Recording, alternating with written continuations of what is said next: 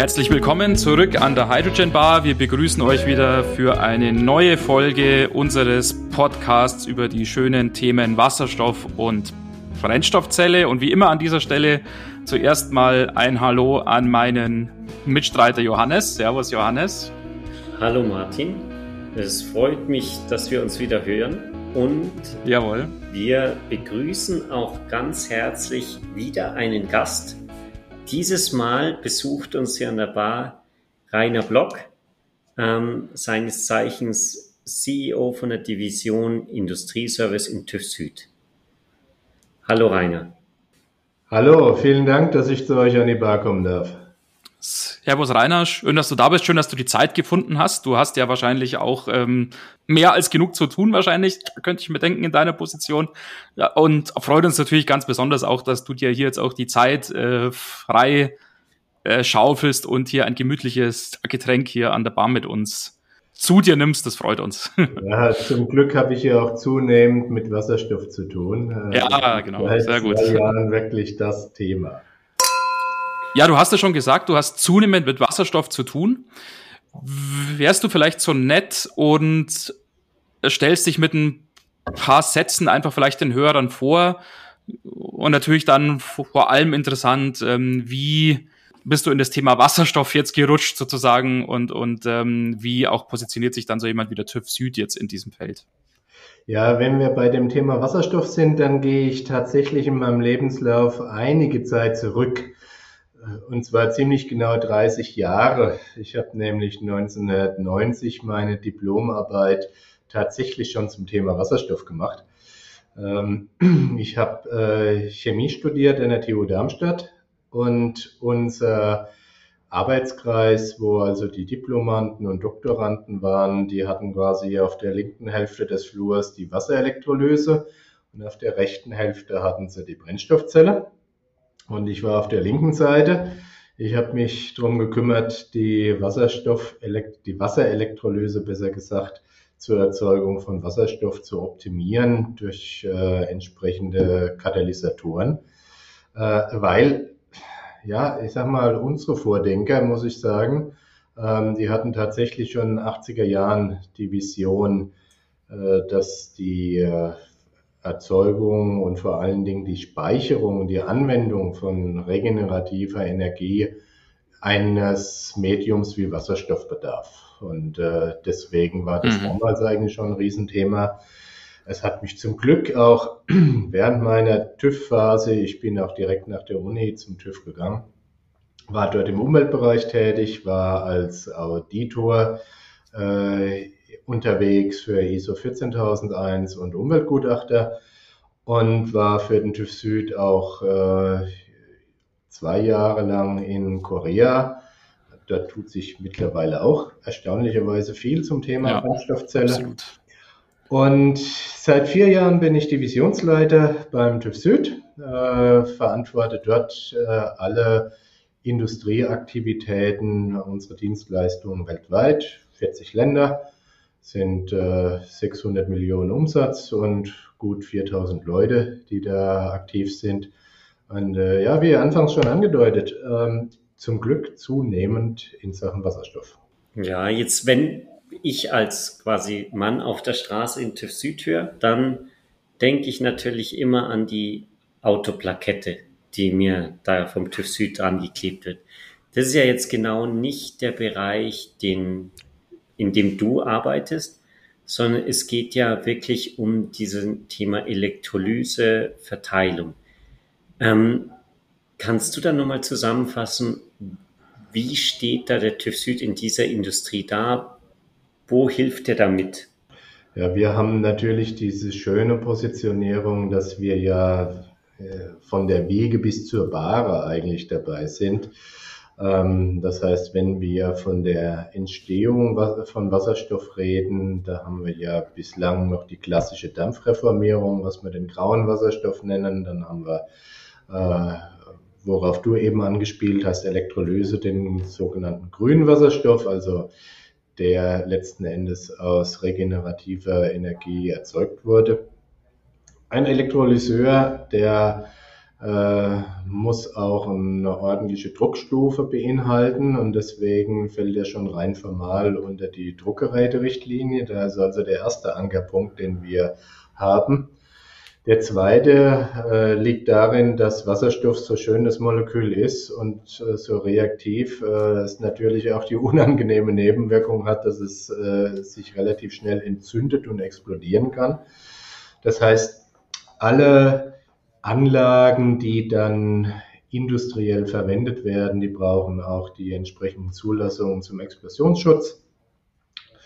Der Wasserstoff soll irgendwo gespeichert werden und transportiert werden. Ähm, da sind wir bei Lagerbehältern, sei es bei tiefkalt verflüssigten Wasserstoff oder auch bei Pipelines. Pipeline besonders interessant, weil da gibt es ja durchaus zwei Ansätze, die jetzt verfolgt werden von der Gaswirtschaft. Einerseits dieses Blending, das heißt, dass äh, Wasserstoff zugemischt wird zum normalen Erdgas und dann auch die Vorstellung der reinen Wasserstoffnetze. Kommen wir später sicher nochmal drauf. Ähm, aber all das ist natürlich auch unser klassisches Geschäft. Ähm, ja, und wenn wir dann zu den Anwendungen kommen, da bin ich ja vor allen Dingen bei unseren Nachbardivisionen, bei Mobilität. Also insofern, ähm, Johannes, war es gar nicht so schlecht, da ans Auto zu denken, weil das ist ja auch tatsächlich der Einstieg ähm, vielleicht weniger das Auto, sondern mehr der Schwerlastverkehr. Die Kollegen von Rail sind mächtig unterwegs, äh, um Wasserstoff, Brennstoffzellenzüge auf die Schiene zu setzen. Ähm, wir haben einen Product Service, der mit den Tests äh, von Komponenten, aber auch Brennstoffzellen beschäftigt ist. Ähm, also da steckt mächtig viel TÜV drin. Mhm.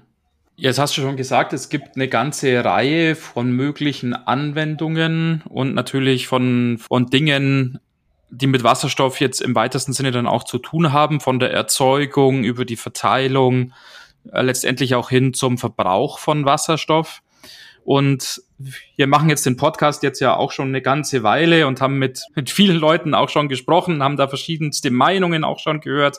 Und ähm, ja, es geht immer so ein bisschen um die Frage, man kann es vielleicht Gretchenfrage irgendwie nennen, was fehlt denn noch? was äh, braucht denn, was ist nötig, um endlich so den großen Durchbruch hier zu schaffen? Es wird ja überall irgendwie diskutiert, ja, Wasserstoff wäre hier sinnvoll und wäre dort sinnvoll, ja, und dort eine gute Alternative und das könnte man noch, mal, noch mit Wasserstoff machen. Ich, und hier ist doch der Wasserstoffeinsatz sinnvoll. Ähm, aber wenn man als Laie jetzt irgendwie auf die Straße geht oder irgendwie in die Stadt fährt oder sowas und sich mal umguckt, da wird man nirgends irgendwo als Wasserstoff irgendwie sehen. Was ist denn aus deiner Sicht nötig, um endlich so diesen, ja, vielleicht Breakthrough oder wie man es nennen will, auch äh, hinzukriegen, so, oder dass wir endlich in diese großskalige äh, Anwendung auch dann mal kommen? Wir haben bei der Wasserstoffwirtschaft tatsächlich das Problem, dass wir ein doppeltes Henne-Ei-Problem haben. Es ist nämlich weder die Henne so richtig ausgeprägt noch das Ei. Zumindest wenn wir vom grünen Wasserstoff sprechen. Mhm. Ich will das jetzt deutlicher machen. Ähm, ich glaube, dass die äh, Staaten wie Korea und Japan auf einem guten Weg sind, indem sie immerhin schon mal die Anwendungen skalieren. Äh, da werden ja jetzt schon Fahrzeuge auf die Straße gebracht, auch Pkw, die mit Brennstoffzelle und Wasserstoff funktionieren. Und da mhm. ist es in der ersten Anwendung mal egal, ob der, welche Farbe dieser Wasserstoff hat. Äh, das gleiche geschieht auch in Japan. Ähm, hoffen wir, dass tatsächlich die Olympischen Spiele stattfinden können. Denn das olympische Dorf soll tatsächlich auch die Anwendung der Wasserstoffwirtschaft im Gebäudebereich bei Shuttle-Servicen und so weiter darstellen. Ähm, das heißt, dort wird wirklich großflächig skaliert in Richtung Brennstoffzelle. Und das ist ja entscheidend, dass ich also damit diese Economies of Scales habe, um tatsächlich die Brennstoffzelle, die ja Dreh- und Angelpunkt ist bei allen Wasserstoff- oder fast allen Wasserstoffanwendungen, dass ich die günstiger hinbekomme.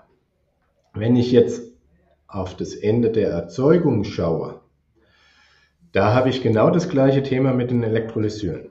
Wenn ich von grünem Wasserstoff rede, sage ich immer dazu. Ähm, auch die Elektrolyseure, die werden im Moment hochskaliert.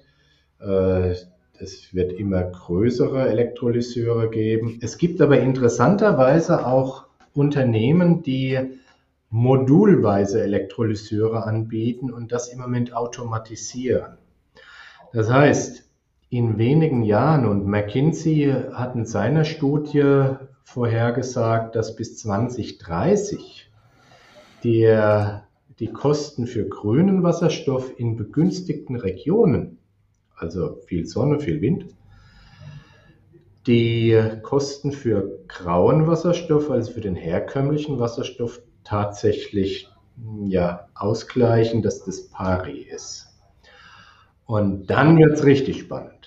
Dann kommt eigentlich an Wasserstoff ja. keiner mehr vorbei, wenn ich auf der einen Seite die Brennstoffzellen schon skaliert habe und ich habe dann auch die Elektrolyseure skaliert. Und jetzt komme ich gern nochmal direkt auf deine Frage, woran fehlt's? Eben an dieser Skalierung. Und äh, da sind wir aber, das ist glaube ich schon die gute Nachricht, äh, in Europa auf einem sehr guten Weg mit dem New Deal, Green New Deal und mit den deutschen Programmen. Ähm, wir sind ja als TÜV Süd auch an vielen Programmpunkten dabei von den Wasserstoffprojekten, sei es Reallabore oder auch ähm, die, die aus der nationalen Wasserstoffstrategie abgeleitet werden. 12 Milliarden insgesamt, nur in Deutschland. Und richtig Musik gibt es dann nochmal bei den europäischen Projekten. Das heißt, mhm. das sind ganz sinnvolle Investitionen und am Ende der Realisierung steht dann tatsächlich auch eine ja, Kosten, eine Wettbewerbssituation, ähm, wo ganz viele Anwendungen ganz automatisch in Richtung Wasserstoff gehen werden. Das heißt, du siehst dann wirklich einen positiven Effekt durch diese ganzen Förderprojekte, durch diese Wasserstoffstrategien, dass die quasi den Stein wirklich ins Rollen bringen können. Oder ja, muss dann noch mehr kommen, um dann wirklich die Skalierung auch zu erreichen? Also diese öffentlichen Förderungen, die können ja immer nur den Anstoß geben. Hm. Äh, es muss dann natürlich eigentlich ein Vielfaches nochmal draufgesetzt werden über die privaten Investoren. Mhm. Und auch das kommt. Wir mhm. haben mittlerweile ja viele Investmentfonds, die äh, in grüne Technologien investieren wollen. Also mhm. Wir haben einfach nur mal zwei, drei Beispiele aus der jüngsten Presse. BASF, die investieren im Moment mehrere Milliarden in einen Windpark gemeinsam mit RWE offshore in der Nordsee, um sich diesen grünen Strom zu sichern für ihre mhm. Produktion, beziehungsweise da ist auch grüner Wasserstoff dabei, denn das ist ja immer der Schlüssel. Wir haben für Wasserstoff eine bestehende Infrastruktur, sprich Pipelines. Und wir haben das leider nicht beim Strom. Also man muss nicht an die ganzen Diskussionen erinnern über Südlink und so weiter. ähm, das heißt, es ist sicher auch zum guten Anteil genau diese mangelnde Infrastruktur, diese mangelnde Ableitung von mhm. ungeheuren Mengen Grünstrom aus der Nordsee, die einfach nicht in den Süden, in die Industriezentren von Deutschland oder aber auch andernorts Europas gelangen können. Mhm. Und äh, ich habe neulich sogar mal so einen interessanten Vergleich gehört von einem Vertreter aus der Gaswirtschaft. Ich konnte den noch nicht, konnte da noch keinen Faktencheck machen. Aber wenn man das in Energieeinheiten umrechnet, dann ist die Weiterleitung von Energie, von grüner Energie über Wasserstoff zehnmal günstiger mhm. als über Stromleitung. Ja, das glaube ich. Ja. Mhm. Und äh, lassen das vielleicht nicht zehnmal, sondern nur fünfmal günstiger ja. sein, das ist auch ein Wort. Aber es ist auf jeden Fall. Ja. Aber da spielt mächtig viel Musik mhm. und ähm, es wird definitiv zu einem Engpass bei Grundstrom kommen mhm. und es werden massive äh, Investitionstätigkeiten gerade in der Nordsee äh, kommen, aber auch ziemlich sicher in südlichen Ländern, in Spanien, dann halt eher in Photovoltaik oder mhm. im nordafrikanischen ähm, Staaten, die freuen sich da auch drüber. gibt übrigens auch eine bestehende Pipeline quer durch Italien, mhm. ähm, auch Untersee bis nach Afrika. Das heißt mhm. also, ähm, das ist ohne großen Aufwand möglich, tatsächlich da auch Wasserstoff nach Europa zu bringen. Mhm. Jetzt ist es ja so, wahrscheinlich weißt du das, dass Johannes und ich ja eigentlich beide ein bisschen so aus der Fahrzeugwelt kommen und uns natürlich ja vielleicht in diesem Feld dann auch am besten irgendwie auskennen und natürlich da die Diskussion verfolgen. Und ich weiß jetzt nicht genau, wie es dir geht, Johannes, aber was mir immer so auffällt, ist, wie wahnsinnig schwierig und emotional einfach diese Diskussion ist. Ja, sind es jetzt Batteriefahrzeuge oder sollen es in Zukunft Wasserstofffahrzeuge sein? Und da könnte man jetzt sagen, ja gut, man wägt es gegeneinander ab ähm, und macht da irgendwie eine Liste mit Vor- und Nachteilen quasi und schaut dann halt, was rauskommt.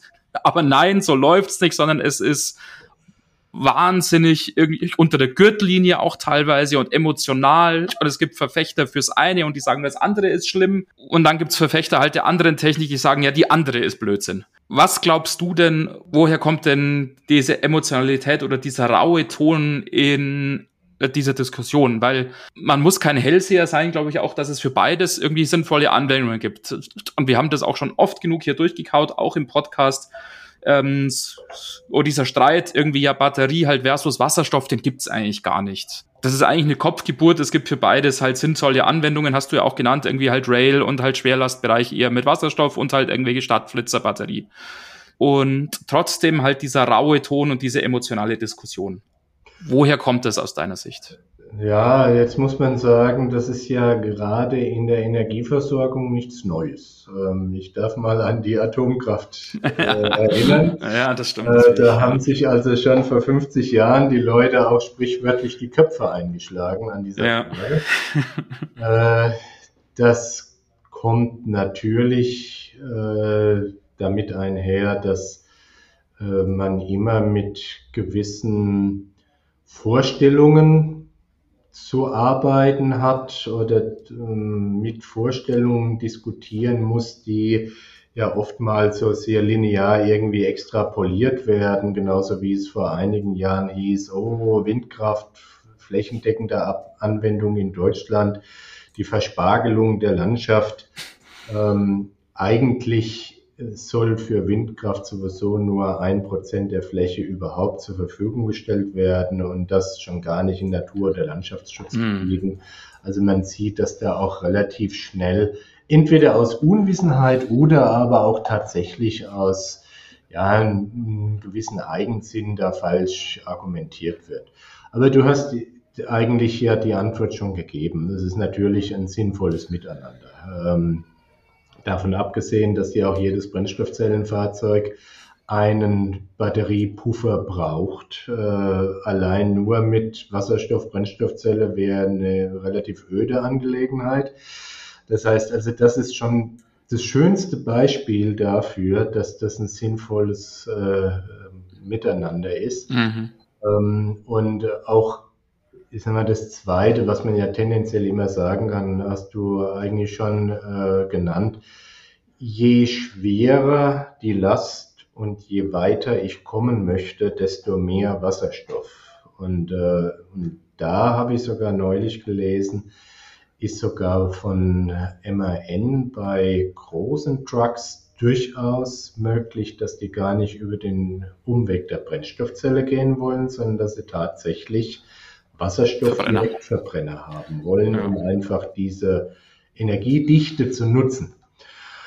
Ja, das ist eigentlich schon die Lösung, das, das Geheimnis. Wenn ich in öffentlichen äh, Gesprächen, Diskussionen bin, schicke ich das auch immer vorweg. Äh, und wir als TÜV Süd sind doch in einer wunderbaren Position.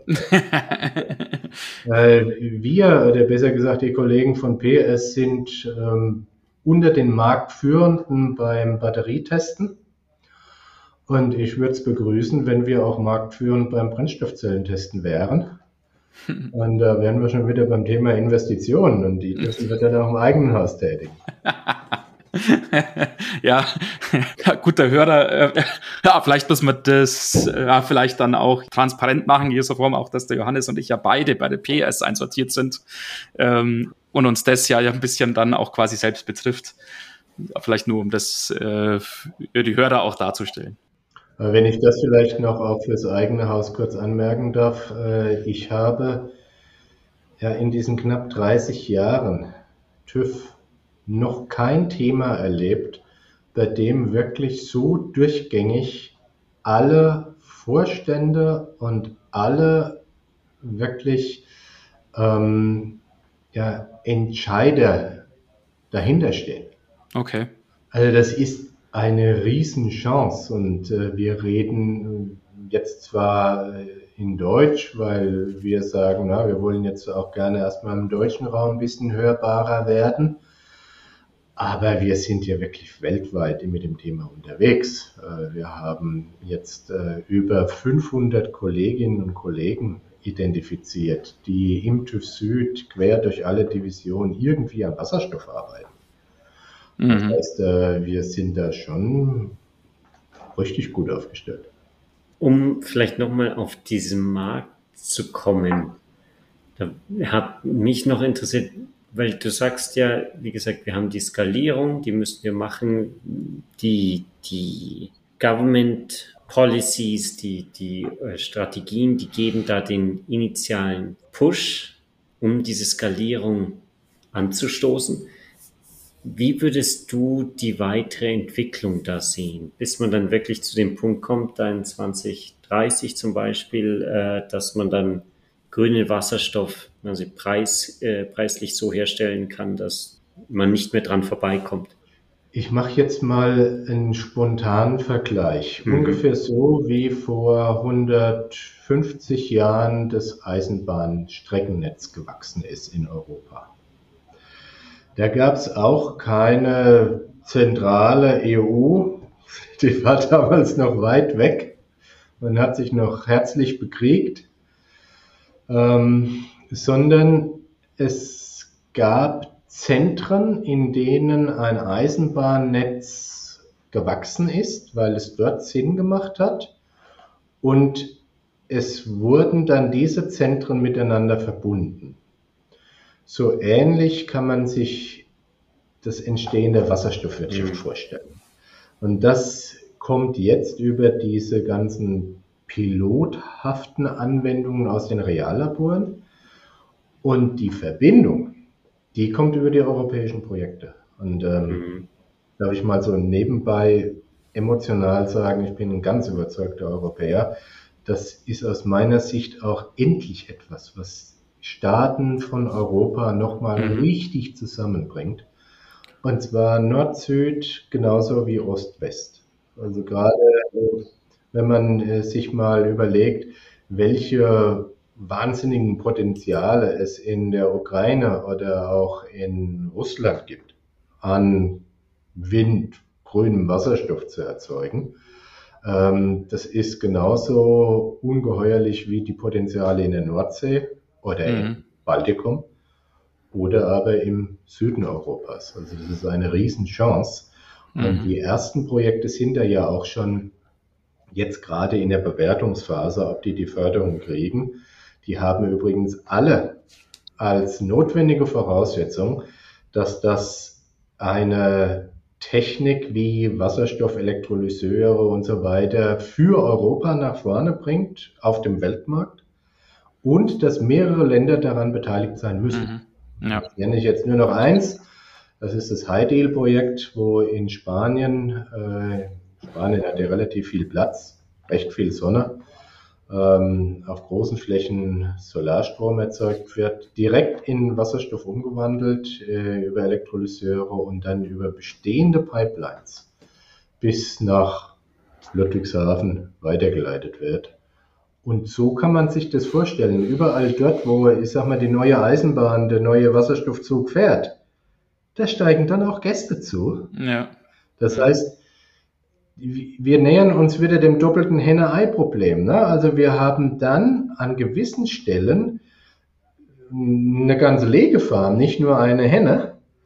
Und dann werden sich auch Leute finden, die da die Eier kaufen. Ja, genau. Die dann sagen, ja, meine Produktion könnte ich jetzt auch auf den grünen Wasserstoff umstellen.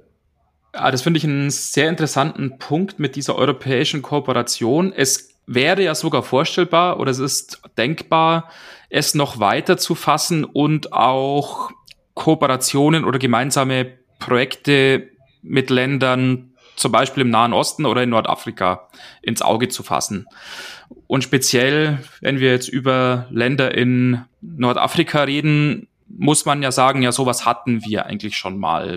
Und die Idee äh, seinerzeit, äh, viele erinnern sich sicher dran an das Projekt Desertec, was dann aus politischen, aber schon auch in gewisser Hinsicht aus technologischer Sicht eigentlich gescheitert ist. Ähm, siehst du die Chance, jetzt so in diesem großen Umfeld Wasserstoff sowas neu auf die Beine zu stellen oder neu aufzurollen? Oder siehst du schon eigentlich jetzt erstmal diesen europäischen ähm, Ansatz im Fokus und die Nordafrika-Lösung eher in der weiteren Zukunft noch liegen? Ich sehe zwei Gründe, warum das nicht mit Desertec zu vergleichen ist. Mhm. Ähm, Desertec war ziemlich stark aus Europa herausgetrieben. Mhm. Äh, es war auch eher leitungsgebunden getrieben, aber es war ein europäisches Projekt, wo man, ich sage jetzt ein bisschen bösartig, die Fläche Afrikas nutzen wollte. Mhm. Äh, jetzt gibt es in Afrika sehr viele Staaten, die ihre Chance genau darin sehen, grünen Wasserstoff oder auch grünes Kerosin für Europa und die Welt zu erzeugen.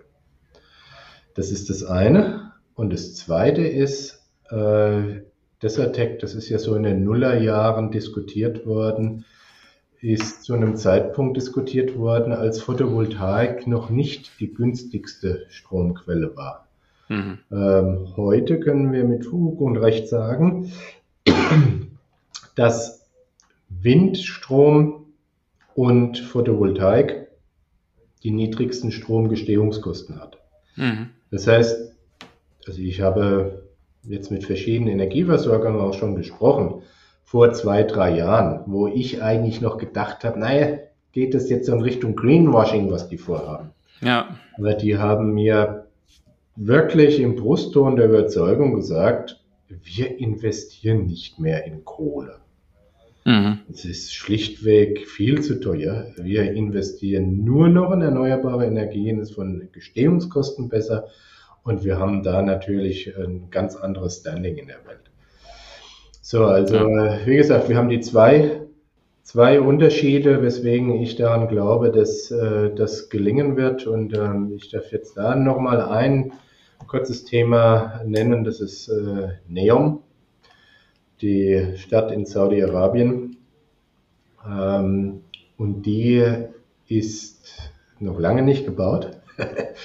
Aber da sind doch schon äh, die Vorleistungen zum Thema ähm, erneuerbare Energien nutzen, inklusive, das ist ja auch ein Haupteinwand äh, gegen Wasserstoff, inklusive dann auch die Gewinnung äh, des Wassers äh, über Meerwasserentsalzung ähm, mhm. und geordnete Rückführung und so weiter.